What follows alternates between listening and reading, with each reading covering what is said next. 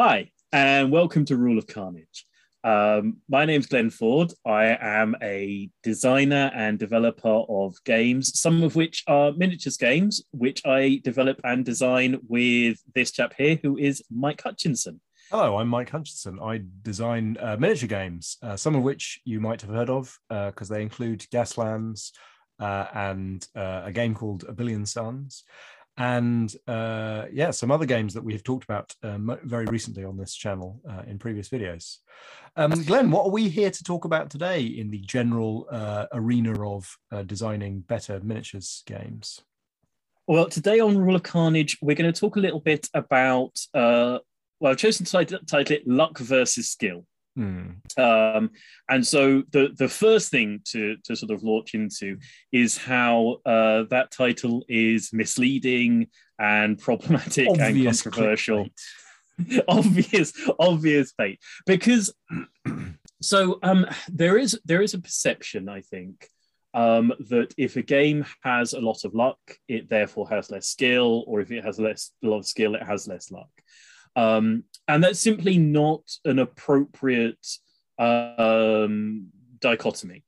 Luck and skill are actually um, orthogonal in games. They they they one Except does not reduce the other. And chess. well, yeah, well, at the same time though. So, an excellent example is uh, of this, and um, this is one you might have heard uh, come across if you've read sort of game design books. Is a is a thing called uh, a sort of uh, dice chess. So if you imagine chess, but at the end of the game of chess, you roll a dice, and on a six, you reverse the result. Mm. The best chess player in the world will still be the best chess player in the world at dice chess. It's a game that has exactly the same ranking system of players uh, around the world, but it has hugely more luck than the normal chess. You know, one sixth of all games are decided purely on chance. Um, despite that fact, it has exactly the same level of skill as normal chess, the exact same level of skill as normal chess. I will still tend to get pantsed by a grandmaster at dice chess. Is one of the reasons, you know. Now the thing is that dice chess has what you might call static around its result. It will take more games of dice chess to find out who the better player is than it will of chess with chess, after one game between me and a grandmaster, you can be pretty certain who the grandmaster is. With dice chess, yeah, you, you you might not be sure. You might be like, okay, we don't really know who the better player is, and you'd need to play uh, uh, just more games of dice chess to find out who the actual better player was, um, because it doesn't it doesn't change the the nature of the outcome. It changes the static around the outcome. Um, some other examples of this, you know, um, are that, say, for example, poker has an enormous amount of luck, but also an enormous amount of skill. Um, Tic tac toe has zero luck and also absolutely zero skill to it. Um, so, in that way, the idea that um, games have luck or skill, that luck um, is in a sort of oppositional relation to skill within games is just fun- fundamentally not not quite accurate. Um, the two can and should exist sort of side by side and symbiotically, and we're going to try and talk a bit um, ultimately in these videos about where luck should come in um, as spice to your game and the places where because it is possible for your game to stop being chess and start being snakes and ladders. Mm. Um, you can totally undermine a game through excessive use of luck. And we'll talk about some of the different forms of randomness within your game and which ones uh, maybe undermine skill levels and which ones can be totally orthogonal to it. Um, so, I mean, so right off the bat, just, you know, having sort of uh, put games out and had people make responses to them. Uh, have there been points like where you've come across um, this idea that a game has too much luck, it's too random, it's uh, it's too casual, and therefore it cannot have skill in it? Because I think personally that that there is something that I've heard eh, maybe tossed at Gaslands occasionally that people have been like, oh like, yeah, no, more than occasionally people throw the beer and pretzels uh, phrase at it. But I actually think in in most cases they do it fairly lovingly, and I think that that's somewhat. It, it, it's used in a couple of ways. I think one of the ways that beer and pretzels is used is it's a low intellectual hurdle to get a game running. But I do think that it's also used in a way as it's like it's maybe a lower skill intensive environment where a beer and pretzels war game or a beer and pretzels card game is one where I can I can get it out when I'm slightly I'm slightly off my best cerebrally and I can throw the cards down or I can throw the minis down and roll some dice and I'm I'm going to be having a good time. So I think that there is also this false dichotomy between um like the the amount of mental energy and the the amount of easy fun. Mm. That might not be a I think one- dichotomy actually. that might just be true. that, might, that might just be an entirely accurate one. I mean, what, what's interesting here, I think, particularly in relation to Gaslands, is funny enough. I was talking to um, my my my darling better half earlier today about um, the the video we put out on metas and such like, and she was relating back to me something where when in the early days of Gaslands. Every, there was a lot of people saying, "Oh, you know, Rutherford is dominant. Miyazaki is completely worthless taking." And Mhm. she she she said that I whenever I heard that I used to sit in the corner and go, oh, they'll find out soon. They'll find out soon. And then soon after everyone's like, oh my lord, Miyazaki is insane. This is, you know, this is and and I think the thing is that in Gasland specifically, uh, Miyazaki is a a precise um, tool for getting a certain she, she job doesn't done. she doesn't rely on a on a on a lot of luck to get her job done. Um, she doesn't. She- whereas if she you also can reliably roll sixes, Rutherford is the team for you. but also it's like Miyazaki carries very little fat, as it were. There, there's uh, there- there's very little opportunity for if the tiny amount of luck that you do require for a Miyazaki team doesn't go your way. There's there's very little to cover you for um for for for the uh, multi re-roll skid dice boning you. Um, what once it goes, you, are in a in a very bad place. That that also makes me think of something. This is a slight tangent, but um, one of the things that I I sort of sense in designing games for children is that there seems to be an an erroneous correlation between children will enjoy something and it has a lot of luck in it. Because i think that my experience playing with my young um, girl is kind of the opposite. Like an environment that's that's luck high becomes confusing and frustrating a lot faster than one where there is a simple repeated task where it is skill based or it's observation based or it's memory based um, Hmm.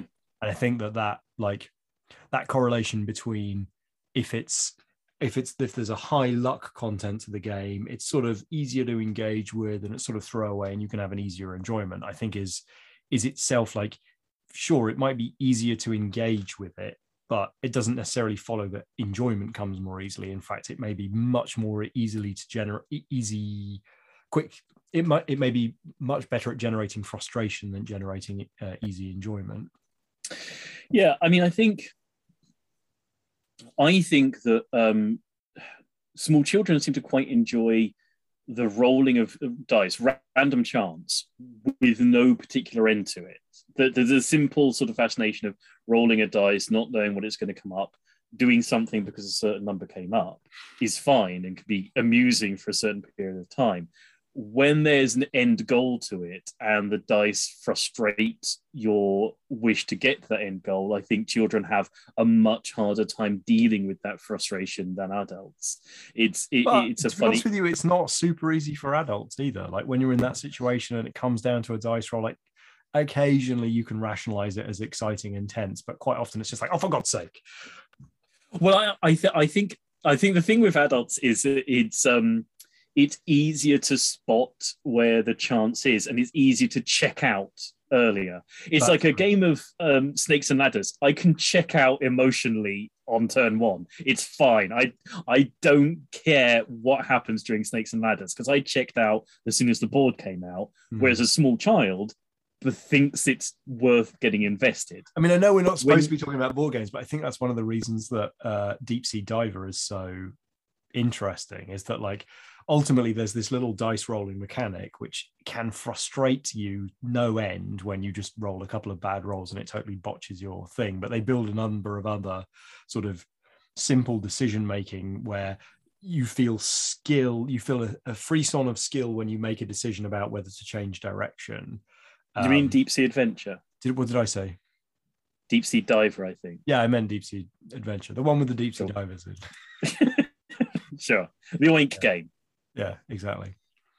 Um, So I think I think Yeah, that no, so- like that that that balance of it can have quite a high chance elements to it if the impact of the small number of skill based decisions that you have been asked to make is is large.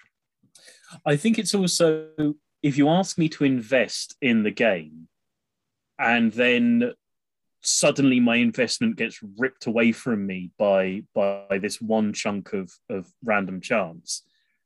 That that's when you get that's when you get an adult unable to handle the you know the the way that the challenge has occurred. That's when you get grown-ups flipping tables when it's So I think to throw to throw another element in here, um, one of the things that I think is maybe I don't want to caricature us both, but one of the things that I think is maybe more me than you is that um, there's an element of so so so in role playing games there's very strong element of play to find out what happens so you set up Hmm. a scenario and then to a degree you don't care who wins or loses you just play to find out what happens and if there is a random resolution mechanic it can quite often be a very random resolution mechanic which is just trying to find out like swing the story left or right to find out what happens um, and i think that miniature war games um, occupy this interesting middle ground between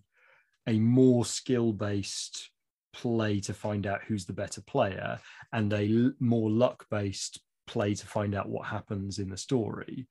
And there are miniature war games which are more concerned with I wonder what happens when we push these two armies together or these two groups of cowboys meet. And there are games that are much more interested in did you select the right force and did you pilot it well to to you know to match your opponent's plans and forces and so i think that there is um, an element of tension between between those two ends of like you know there will be people who don't mind a more luck heavy system because it actually means that it it it it generates more surprising and unexpected results on the table. And if there's a collaborative narrative game experience up, up at the table then you're both sort of going oh i wonder whose army is going to win. And we're sort of only vaguely in control of it. So it's what it's why i find a system like warmaster so frustrating.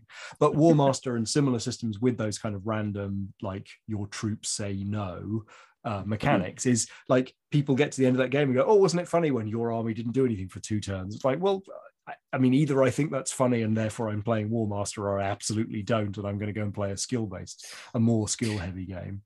yeah i i, I mean i I was going to flame first- me for saying Warmaster isn't skill-based, but come on.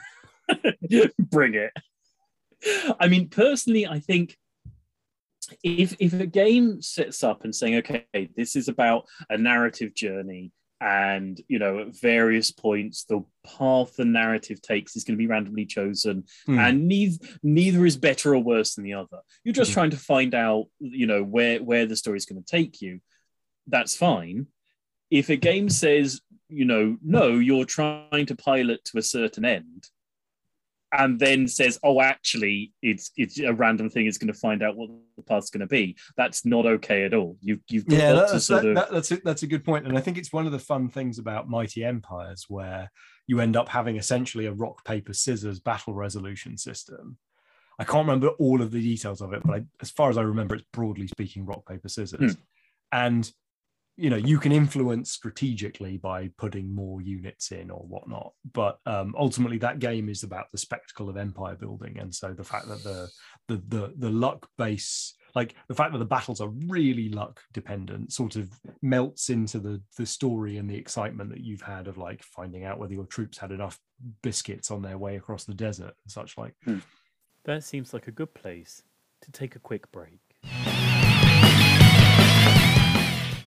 Um, so we've been sort of dancing around um, a couple of definitions I think are worth making at this point in the conversation, and this is something that I think a lot of people will have heard, um, and there's terms input randomness and output randomness. I'd never As heard a... them before you started ranting about them. Should I reread okay, the textbooks? Well, I mean, you know, if if you haven't heard them, you've presumably basically not read any game design textbooks. But um, so input randomness is um, what might be um, referred to in video games as procedural generation. Um, it's where uh, something happens randomly, which gives you the thing that you then have to make uh, skilled decisions about. Uh, so, in Warhammer Fantasy Battle, at the start of the game, you roll your spells randomly on a little spell table. And then through the rest of the game, you select when to use those spells, how to apply them, how to get the best out of them. That's input randomness for the selection of the spell. Um, in uh, Saga, the battle boards um, are input randomness. You roll a set of dice and then you apply those dice across the battle board, and it's how you use the input randomness to get the uh, skilled outputs that you want at the end of the game. As a rule of thumb, um, and, I, and I don't want to sort of be expansive. This is, you know, considered generally acceptable by the the more hardcore um, sort of gaming collective. I, I, I, think would not be unreasonable to say you can you can have a game with a lot of input randomness in it and still be considered a very sort of in board game terms a sort of Euro game, crunchy, you know, serious tournament thing. Uh, the other ver- uh, part of randomness is output randomness. Um, that's like um, you you try to do something and then you roll a dice to see if you succeeded, and the dice tells you whether you succeeded or not. Uh, so most attack systems that have a roll to hit, a roll to wound, um, where you try your best, you set everything up as it should be, and the dice all come out ones, and there you go. You're apparently completely garbage at the game. How splendidly interesting. We've now find, found out after a two hour game who is best at rolling sixes and who is best at rolling ones. That was a worthwhile use of everyone's time. Um, output randomness is, I'd say, more generally frowned upon by the the the the, the, the more hardcore gaming community, and I think possibly I see. So um, we're, we're, detect, we're detecting the Euro and Ameritrash borderline here. Is uh, which side of I, the black box of the board game is the randomness aligned? There, there, there, are there are certainly people who have said, you know, output randomness should never exist. It should just literally never happen in any game ever for any reason. Input randomness is just about acceptable if it's if it's very specifically laid out forms of input randomness. But output randomness is just verboten. It shall not see the light of day. it, it is it is filth uh, of an unimaginable form. But I do think that wherein when you're talking about when you're talking about where a narrative path that a game takes um, I think you're talking about something that's very borderline on those two forms of of chance. Um, I try to do something. I roll some dice. It tells me where the narrative is going to go, and then I react to the narrative where that chance is in relation to output randomness and input randomness.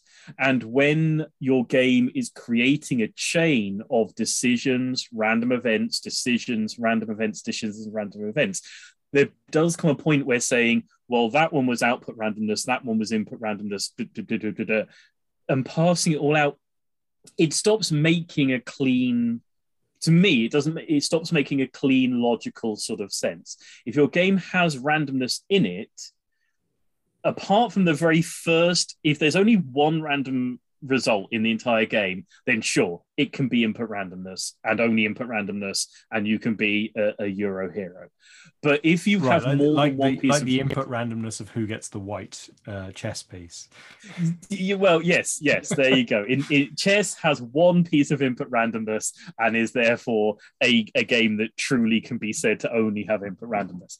If you have two or more pieces of randomness in your game, the first piece of randomness was output randomness for the second the Mm, second event that, that that chained onto it. And I don't know that you can that you can pass them out and separate um, them from each other as Well, cleanly as no, no, maybe I, they did. I, I think I think you are you are logically absolutely accurate. I think you know there's perhaps an aesthetic going on which matters a lot to some people, um, and certainly wargamers are absolutely comfortable with that aesthetic, or in fact even desire that aesthetic of I am going to take an action. Let's find out if that action succeeds. That's also, you know, that's an aesthetic that um, that role players are are also very comfortable with. Um, and indeed, you know, the, the the comfort in war games comes probably in tabletop war games, miniature war games, dice rolling, random war games comes from that association, that root in um, role playing. I suppose I don't play a lot of counters, um,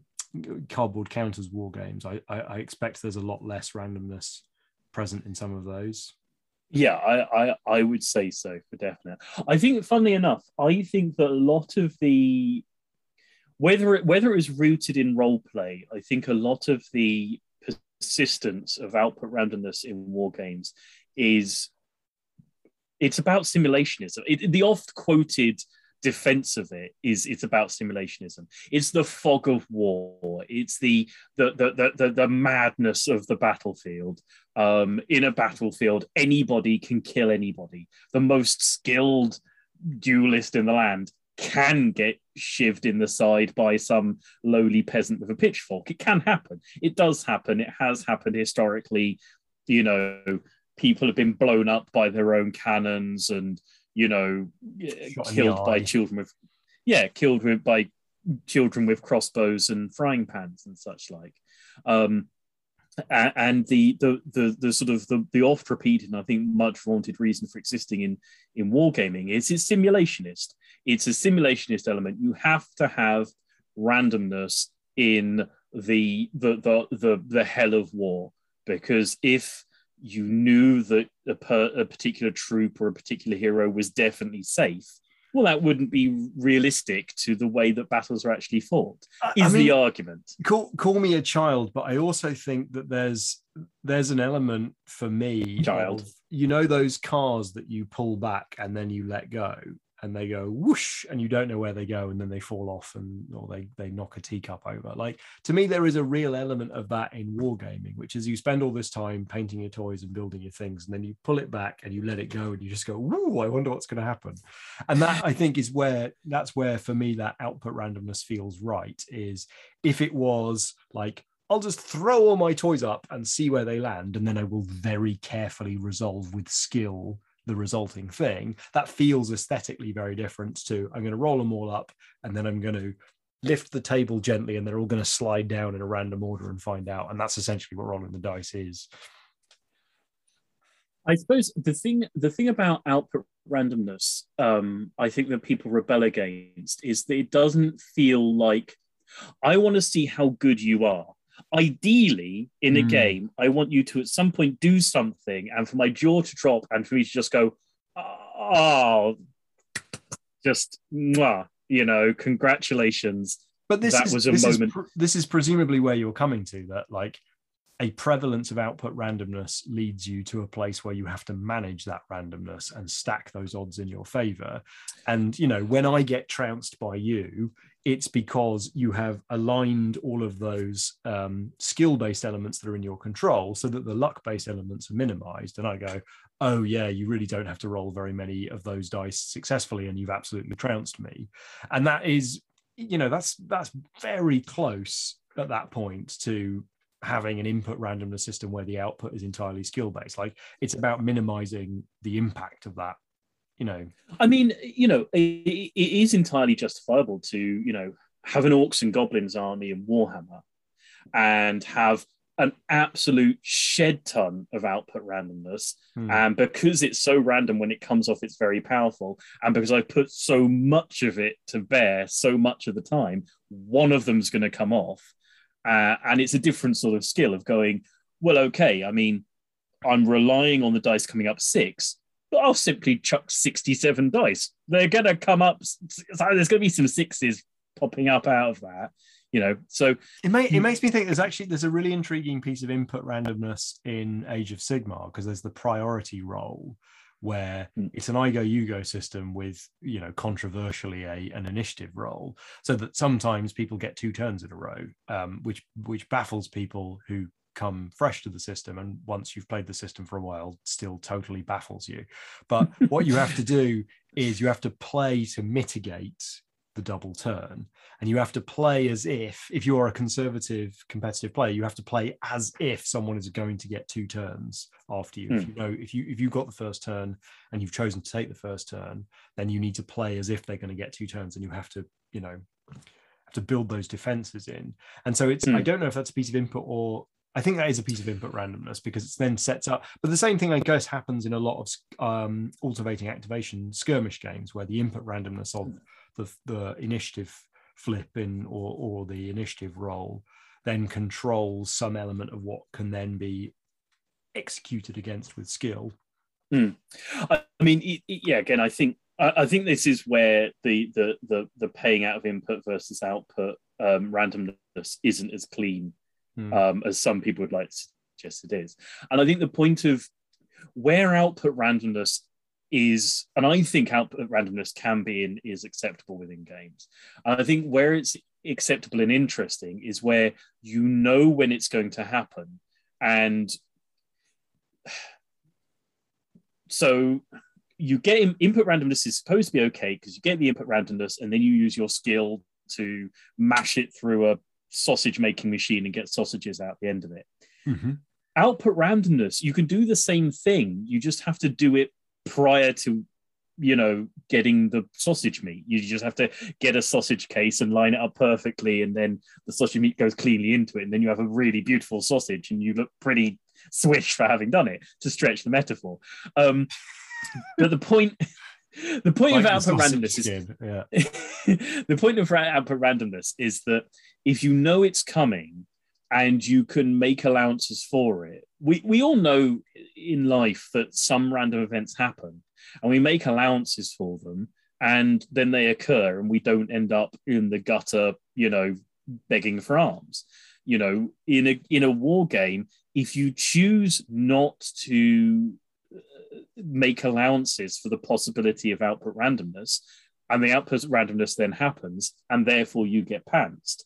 That is a lack of your skill. That is not chance screwing you over. You knew the dice were going to get rolled. You knew there was a chance that some of those dice were going to come up the wrong number, and you chose not to make allowances for them. Now, when a game ha- can have issues, is where it's like it, it gives you no chance to mitigate against random chance. Mm-hmm. And I think this is one thing that you hear again and again about certain games, where like certain dice rolling games, and people go, but there were no re rolls available. There, there, there was nothing to do. A, a- if I'd had some re rolls, I could save and then cunningly use to to, to mitigate the chance. I think that that's what that's one of the successes of the dice mechanic in Gaslands is that it's tied to a resource system which is very non-random. And you know, when you roll some skid dice, which are extremely random, and some some fine folks on the um, Gaslands group have done some some good work analyzing where the right sort of where the chance ends you up on with those. But you roll some skid dice in order to find out what happens but then you end up in a situation with a very fixed deterministic resource which is these hazard tokens which you can then make subsequent decisions in subsequent activations about how much how much you are willing to accept the chance that things won't go your way um, yeah. I mean, I, I and think, I, I, and I find that very satisfying. Like that, that has you know that was partly that was partly luck um, and partly um, a lot of playtesting. But I am I think always going to be on the lookout for that sweet spot between like there's some there's some juicy luck element and there's a moment where I roll the dice and I'm like I really want it to come out the right way and sometimes it doesn't. But then it's mitigated by even after the fact I've got tools available to me to mitigate the next iteration of that luck system.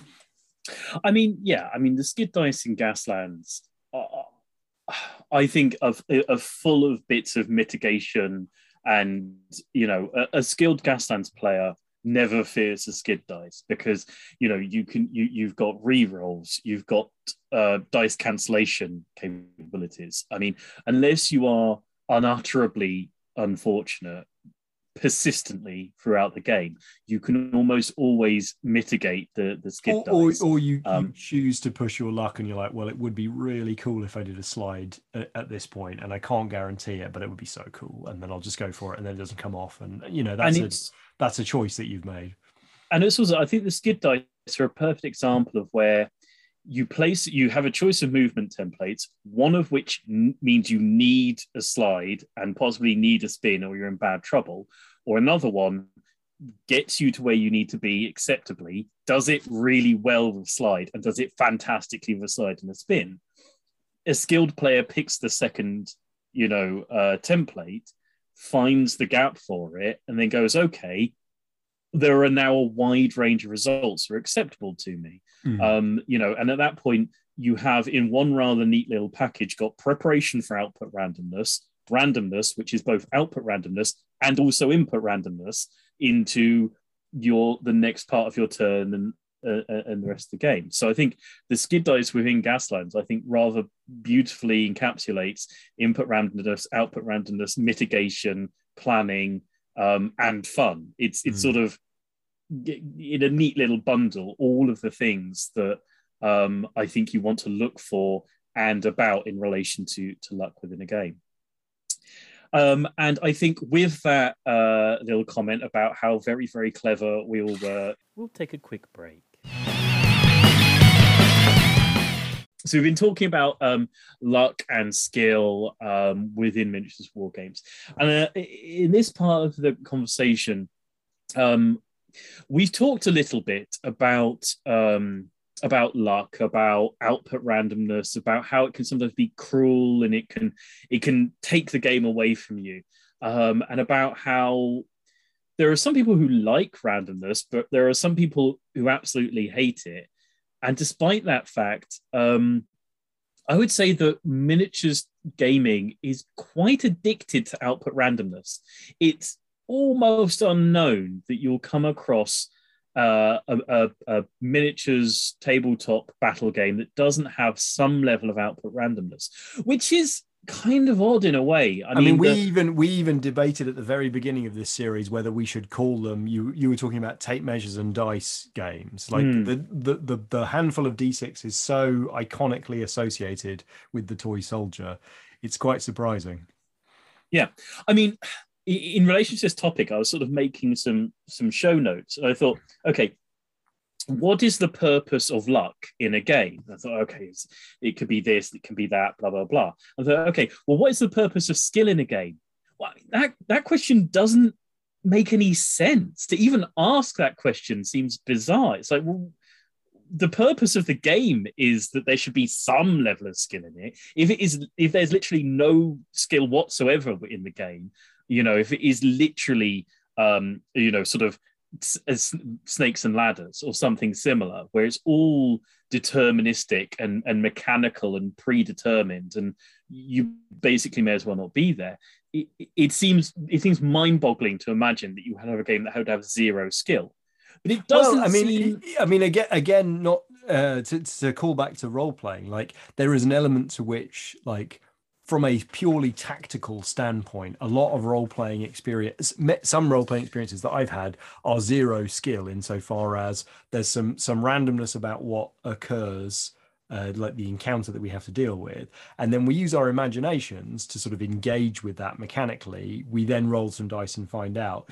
But like yeah. the skill sort of manifests in terms of like, are we are we creating something together? And I think that's yeah. that's only that's the only place that I could go with that with that question. You're I, I mean, I, I, I would argue vociferously that using your imagination to engage with a fantasy world is not a form of skill is a sentence that I cannot get behind. I mean, no, that's true. You yeah, know, you you know you you you you tell the world of sort of computer programmers that you know achieving that level of thing is not anything to do with a skill or an ability and they'll well i suppose know, i suppose this is actually yeah this is maybe a trap that i'm falling into which is that by creating a a dichotomy of luck versus skill it's sort of saying by which measure did you achieve victory in an in an adversarial game environment because I think that's that's tends to be what what is implied by that. And so if you won, did you hmm. win because you outclassed me, you outthought me, you outstrategized me, you out understood the mechanics and the and the mechanisms or did i roll more sixes and in a game of collaborative imaginative storytelling um, or a game of collaborative imaginative narrative wargaming like you know the skill is is how well we created that narrative hmm. how mm. cleverly we came up with rationales for the actions of the little tin soldiers and so forth and how satisfying yeah, we, we how satisfying it was to come away from that story yeah i mean you know if, if you follow like series like critical role and things like that you know the the, the people around those tables um, have what is undeniably a skill set of of a very high and um, and refined level in order to play role playing games at an unusual, unusually sophisticated and, and, and high level. Um, you know, and not you know the the skills that role playing games require of you are, are some of the most nuanced and, and finely balanced skills that that human beings ha- have um it's true i can't to. i can't but, role play when i'm tired because of that like i need my best brain when i do that yeah um, um, but that I think that goes back to the that goes back to the beer and pretzels thing, which is you know when I don't have my best brain, then I want to play something which is reasonably high luck content, so that I don't have to rely on hmm. skill, and it doesn't have to be a pure skill environment. So yeah, so I mean to to to track back from from the world of role playing to the world of of miniatures tabletop gaming.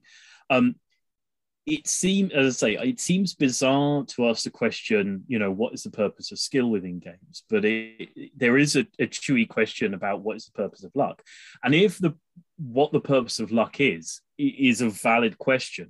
The question is, well, why do we have it? If there's a question about it, why is it even in there? Mm. Um, and so, you know, hopefully in this video, we're going to talk a bit about why there are why there is luck in games why there is random chance in there um you know on various levels. Now i i have two personal uh you know i, I mean i'm i'll, I'll be honest with you i'm worried about this because i'm gonna have to justify my obsession and addiction to involve it to, to including luck in my games. And i'm not sure that i have this the the philosophical toolkit to to defend myself I mean, personally, the the first and I think the biggest reason for having luck within a miniatures um, tabletop war game uh, is, in simple terms, is to keep players off balance.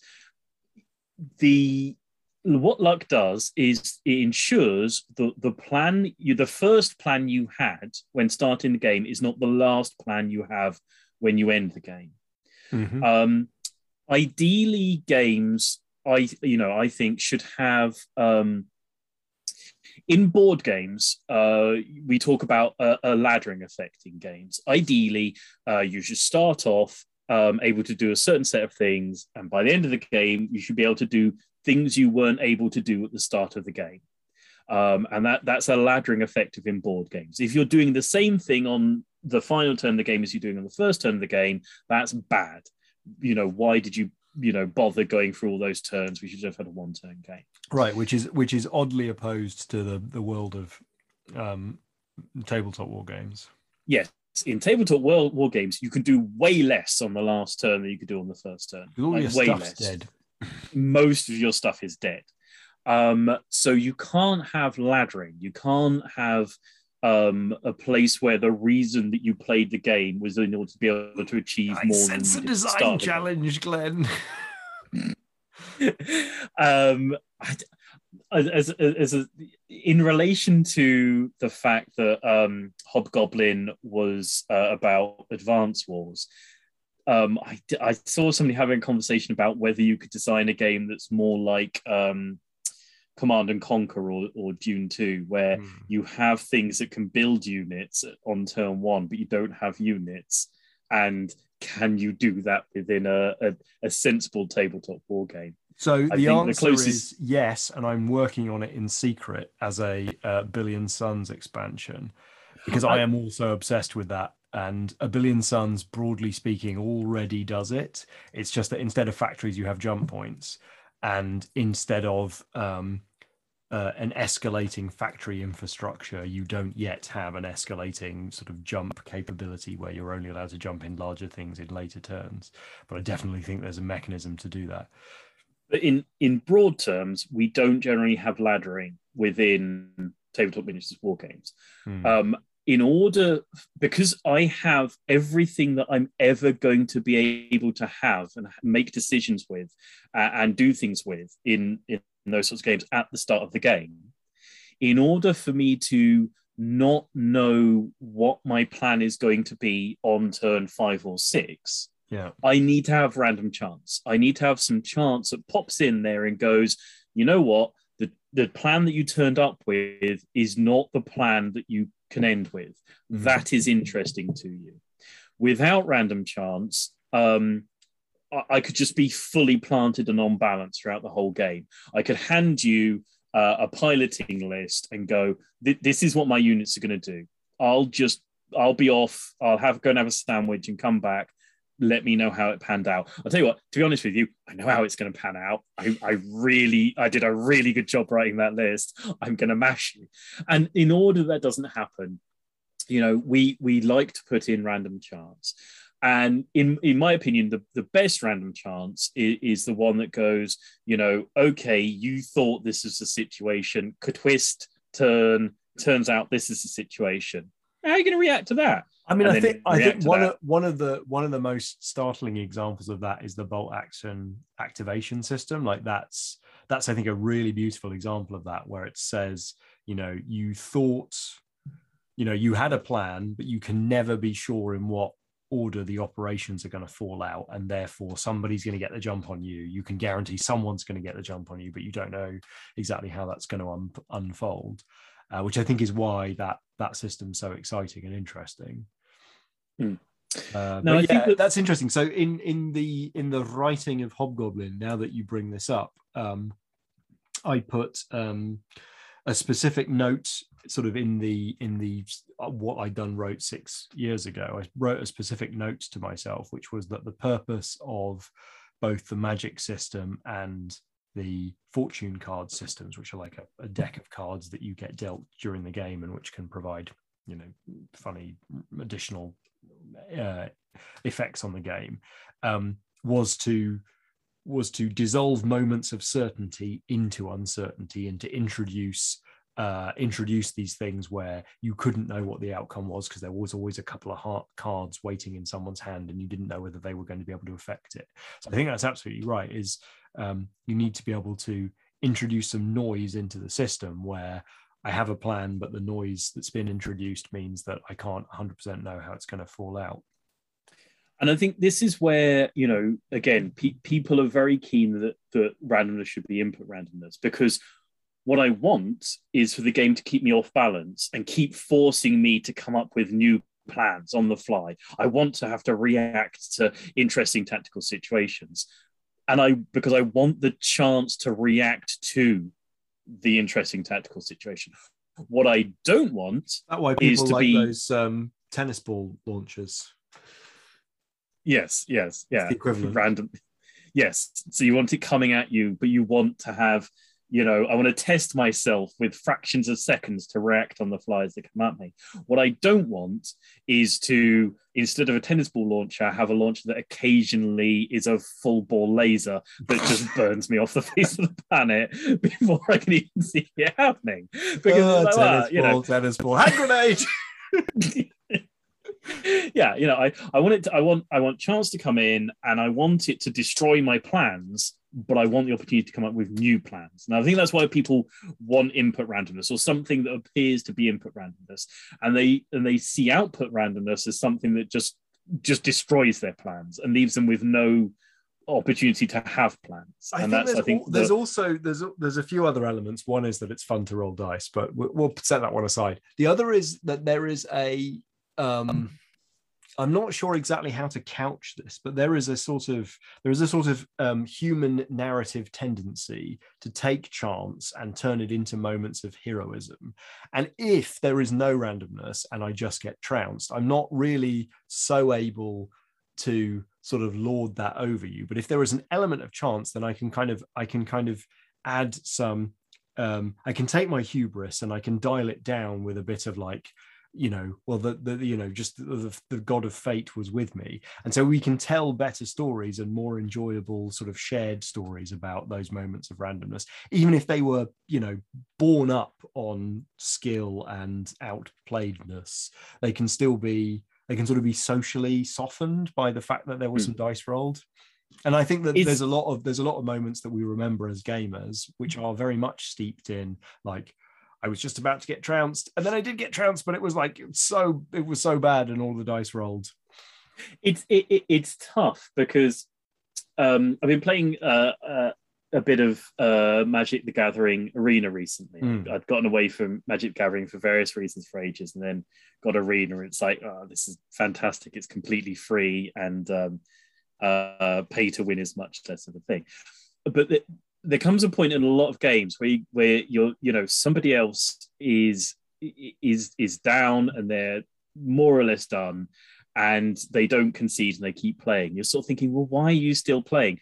And then they top deck the win you know and then they do that your hands empty and you pull one card and you play the card. It's like right brilliant. Yeah no the one card in your deck that gives you the win. Fantastic. That's great. That's satisfying for everybody. Are you proud? You proud that that happened? You know And, and, they're not and they're- well yeah.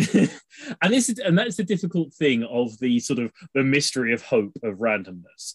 Um because what it ends up being sometimes is you're losing you're definitely losing but there's this tiny nugget of hope that keeps you clinging on.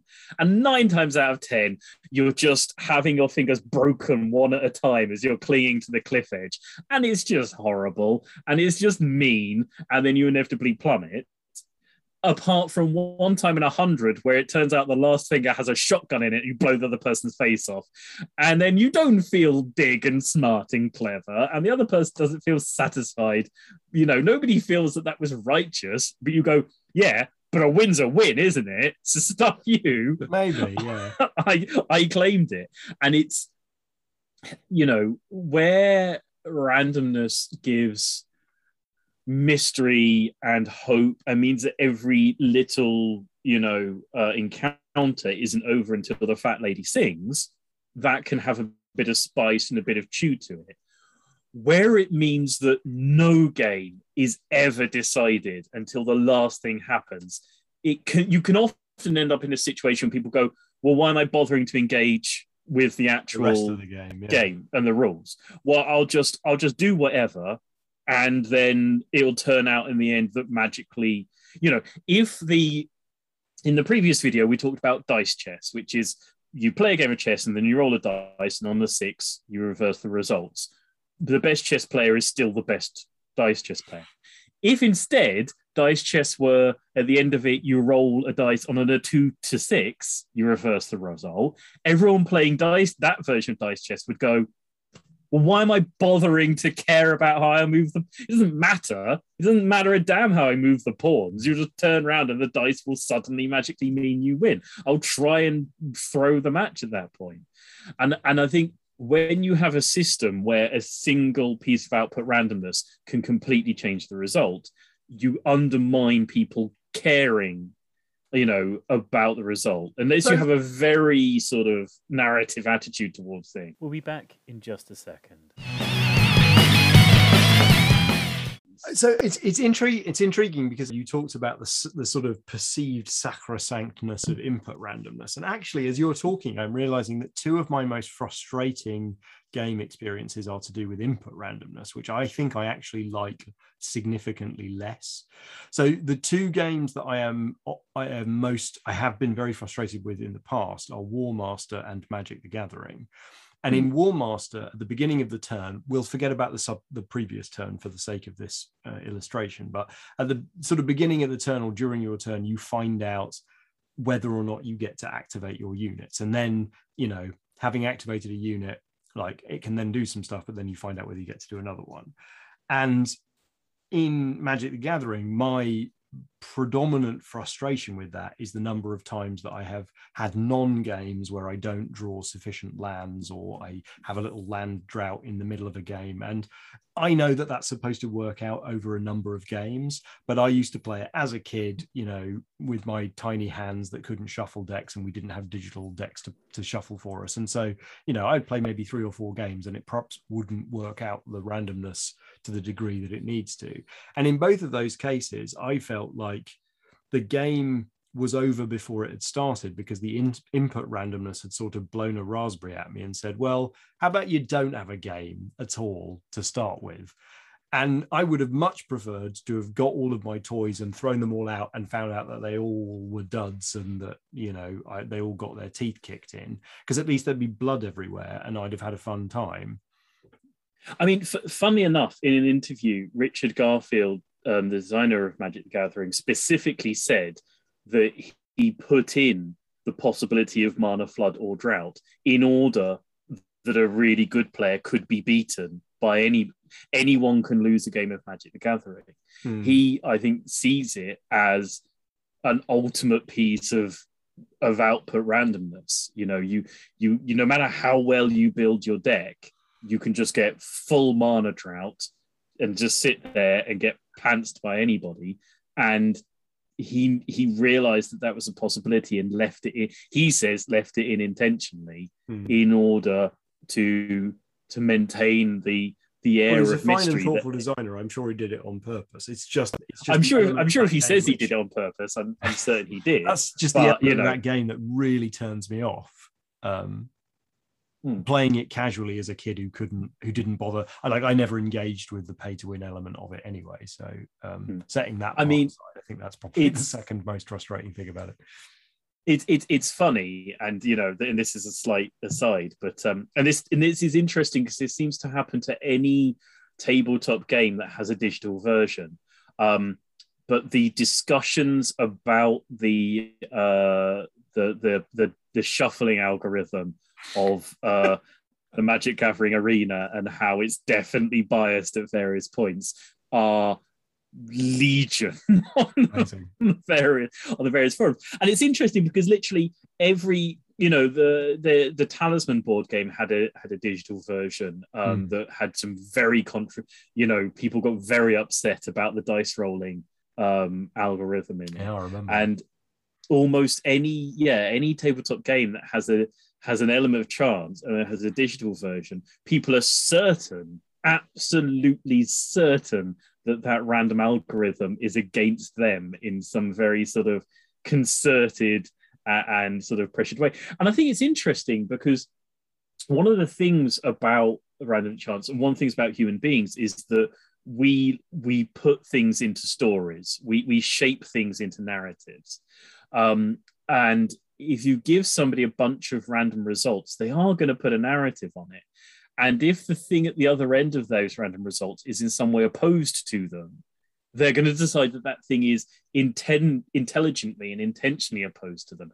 And it's very easy with a set of dice to realize that, oh, I'm just putting it onto the dice. I know full well, you know, the number of people say, oh, my dice hate me and all, you know, the dice are against me. As soon as you have a computer generating those dice, it's a lot easier to believe that the computer hates you because we know that they have like you know mystical and unusual brains that we don't fully understand. So definitely, well, and it's and it's a it's a gestalt that you can point at rather than Yes. these individual dice, which you can get cross at that one or this one, or you all of you guys, you guys are all in the box. You're back in the yeah so yeah so so definitely if if i if i have to triple mulligan you know four games in a row on uh, magic arena it's definitely an in- it's definitely a conspiracy whereas you know that happens in magic in, in real life and it's like eh, you know So dice be you crazy Sort of men- you sort of mentioned this at the beginning, but there, there really aren't very many tabletop miniature games that have eschewed luck entirely. In fact, Mhm. I'm pretty sure I can't think of one. Um, not not miniatures games no I can't. no. So, so having noticed this, I did flirt, and I think we talked about this um, some months ago on Hobgoblin. Um, the first time we talked about it, I have flirted a bit with the idea of rem- removing um, luck from Hobgoblin. Ultimately, I decided against it, but um, there was there was a period where the number of dice that units rolled changed from 10 to 12 and the very specific reason for that was i was planning to add like an optional rule that said by the way if you want to play in like hardcore mode you don't roll the 12 dice. They simply come out in three rows of 1 to 6 every time and you always get a statistically average result. And that i think is the problem. Like it always generates a statistically average result. Is just not very interesting if for all the reasons that you've unpacked. Like there's just there's some there's some delight and peril and storytelling and like human attraction to um, pulling the one-armed bandit that just gets lost in that. And the the the upside was an increase in the calculability of the outcome such that you could deploy your skill more efficiently. But it just i mean particularly for the design principles of hobgoblin but it just didn't feel worth it didn't feel like a worthy sacrifice. It didn't feel like you were getting enough of a bump on the side of skill with the lack of with the with the resulting drop in serendipity and narrative and human stories and you know the vaguely addictive nature of random um random chance so yeah it's it's interesting. Like i you know i can definitely do it. I can do it with hobgoblin. There's no question. Like it, it could be done and i just choose not to. I mean, I think the truth of the matter is that the the main reason that you know luck is in a lot of uh, tabletop war games is that designing a fun game without luck is hard. It's Mm. so hard. I mean, good. I mean, the, the thing about chess is, and you know, I don't know whether this is sacrilegious or whatever, but if chess came out today, nobody would play it it- you know the reason that chess works is that it has this massive massive meta built around it of a history of games and the people who played chess don't play chess. They don't engage with a chessboard and the and each set of no they, they study chess. They don't play chess. They study chess. And and and they bring to bear you know pre-memorized sections of game. They they play maybe you know 5% of any given chess game that they play. They don't care about any part of, uh, until the sort of the last maybe 5% most of the time and that's when they engage themselves. And the reason that they're you know by and large you know a particular subset of people is that they've made they've memorized literally thousands and thousands of openings and move sets and responses and mid games and mid late games you know. And then they're not playing chess they're playing the meta game of chess. I think if somebody came up with chess today and so, and this is why again you know if you look on kickstarter on an almost weekly basis somebody is trying to launch chess 2 or chess alternative or or, or, or chess 3.4 or chess You know, if you haven't played yeah. that on the app store. And and the answer is you know a new version of chess is just awful. It's just it's it's not fun. People don't want it you know. Um and and a miniatures war game that has literally no chance and is fun and is interesting and is engaging it's just absolutely bow shakingly difficult for very little reward. I mean, why that is, is possibly what part of this conversation was meant to be about. And I'm not entirely certain. I know exactly why, but it's definitely true. It's definitely true that without any. Yeah, I, I, I don't know exactly why, but having whatsoever. tried to take it out, I just, I just didn't, I didn't like what was left. And I didn't feel Hmm. like, I didn't feel like the purity of the um, design expression it just didn't it didn't deliver the value so there is a huge amount of delight that those that those dice are putting in Mm. and of course i don't really like i think one of the things that's interesting is that um a lot of the the love goes into the miniatures and the terrain whereas in a board game you've got a lot more cards and you know stacks of, of, of tokens that come out at random and there's a lot more places to place randomness um i think there's maybe not enough uh there's not enough like um places where miniature games sort of like you know heroes spring from nowhere or there are assassins hidden in the ranks like you know, you know tiny sprinkling of that. I think there's probably there's probably lots of other places to play with randomness that maybe aren't explored where there are pools of dice being rolled and that's the that's the default. But i think mean- trying to take it out completely or trying to go for a pure bluffing system um Hmm. it's really tricky I, I think I think the thing that's interesting, and, I- and I think we'll sort of come towards wrapping this conversation up. But the thing that's interesting in board games is hidden information is Mm. a, a lot easier to do in board games. So if you look at a game like Stratego, for example, you know it's a fantastic game, doesn't have randomness. Um, it's genuinely, I think, more fun than chess to actually play and engage with, and it's all built around hidden information. And there are lots of board games that replace randomness with hidden information because you can you can do that. You can completely replace randomness with hidden information. You can have a zero randomness game, but within the system, you know, as a whole, certain players don't have access to all the information, and therefore you can get all the things that you would normally get out of randomness through Mm. hidden information. Now, hidden information in a miniatures war game is extremely difficult. It's very, very bookkeeping intensive um, because miniatures war games don't naturally have elegant ways of bookkeeping. You end up saying, okay, like get out a notebook and start writing copious, yeah, I mean, diligent, and detailed immediately I'm notes. thinking, all right, you've both got a deck of cards. Like you lay some cards down near the units, and you know, like when you go to attack, you turns out, oh, these guys are a bit tired. Oh no. Yeah. And this is the thing in, in in a board game, a hidden information board game can build the whole game around hiding the information and keeping everybody honest and Mm. noting it and and etc cetera, et cetera. And, and they can be very bespoke or be very bespoke around doing that. Miniatures war games really can't do it. And you know, ha- having hidden information that's held honestly with minimal bookkeeping, um, without um, bespoke uh, components, is really hard. Mm. And personally, I think that might be one of the reasons that, that miniature war games remains um, hooked on on random chance because it does all of the things that would replace it and all the things that can replace it in board games are just too sort of resource intensive. I mean, Well, and possibly we've, and we've, poss- messed, we've messed around with this before, like because because I'm thinking, oh, like you know, what would we do to design one of those? And I'm thinking back to the Assassins game that we toyed around with, where we tried to write a sort of Assassin's Creed miniature game where you were leaping around a city trying to assassinate people, and you can hide in crowds and stuff.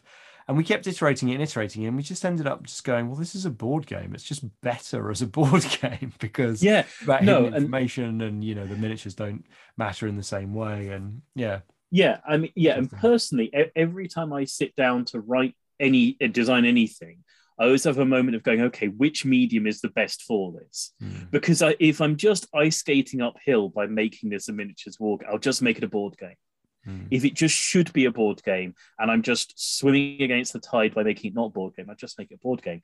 And anything that, any of the things or that that would replace chance, end up just being you're just saving yourself a hiding to nothing by just making it a board game.